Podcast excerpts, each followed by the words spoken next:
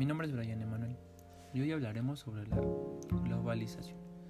La globalización es un proceso histórico de integración mundial en los ámbitos económicos, políticos, tecnológicos, sociales y culturales, que ha convertido al mundo en un lugar cada vez más interconectado. En este sentido, se dice que este proceso ha hecho del mundo una aldea global. Pero, ¿cómo surge la globalización? Con el fin de la Segunda Guerra Mundial y la eliminación casi por completo de los regímenes fascistas en Europa, el mundo quedó enfrentado nuevamente las diferencias entre el socialismo y el capitalismo. En la Guerra Fría se desarrolló este conflicto entre ambos bloques, el socialista liderado por la Unión Soviética y el capitalismo por los Estados Unidos. Esto con la finalidad de intentar demostrar que un sistema económico-social era mejor que el opuesto el bloque socialista industrializó a los países del este europeo, generalmente agrarios. En el caso de las economías capitalistas, surgieron estados benefactores. Estos surgen en Europa a fin de la década de 1950, garantizando el consumo de los sectores obreros y los sectores medios a través del aumento salarial, los seguros de desempleo y un sistema de seguridad social basado en la educación, vivienda y salud. En el contexto de la Guerra Fría, frente a la amenaza constante de los socialistas, el capitalismo tenía que demostrar que también era un sistema en el cual se podía vivir bien. Con la caída de la Unión Soviética, las cosas cambiaron bastante, pues empieza a escucharse el concepto de globalización, haciendo referencia a la unificación del mundo. El capitalismo dejó de tener un competidor visible entre 1973 y 1976 hubo una crisis económica muy importante que afectó a casi todo el mundo. Con esto se aumenta el precio del petróleo, afectando a los países que conforman la Organización de Países Exportadores. Y esto afectó a las economistas centrales cuya energía principal era el combustible.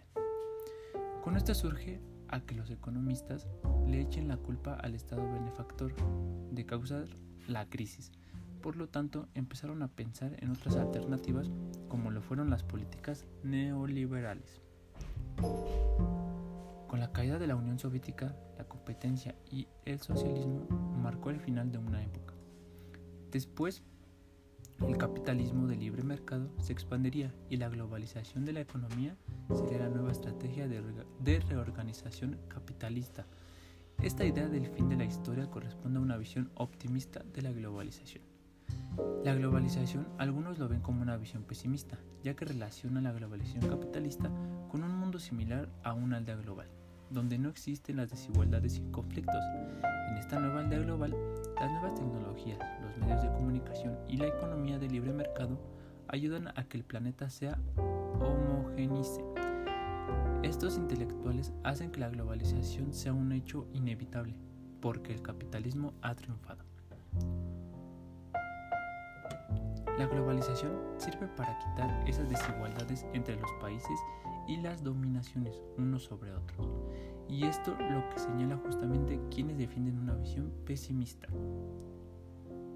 Las ventajas de la globalización serían desarrollo en un mercado global, interconexión de las sociedades con accesos a recursos informáticos, mayor acceso a la información, circulación de bienes y productos importados, aumento de inversiones extranjeras, desarrollo exponencial del mercado internacional, favorecimiento de las relaciones internacionales, proceso de intercambio cultural, aumento del turismo, desarrollo tecnológico.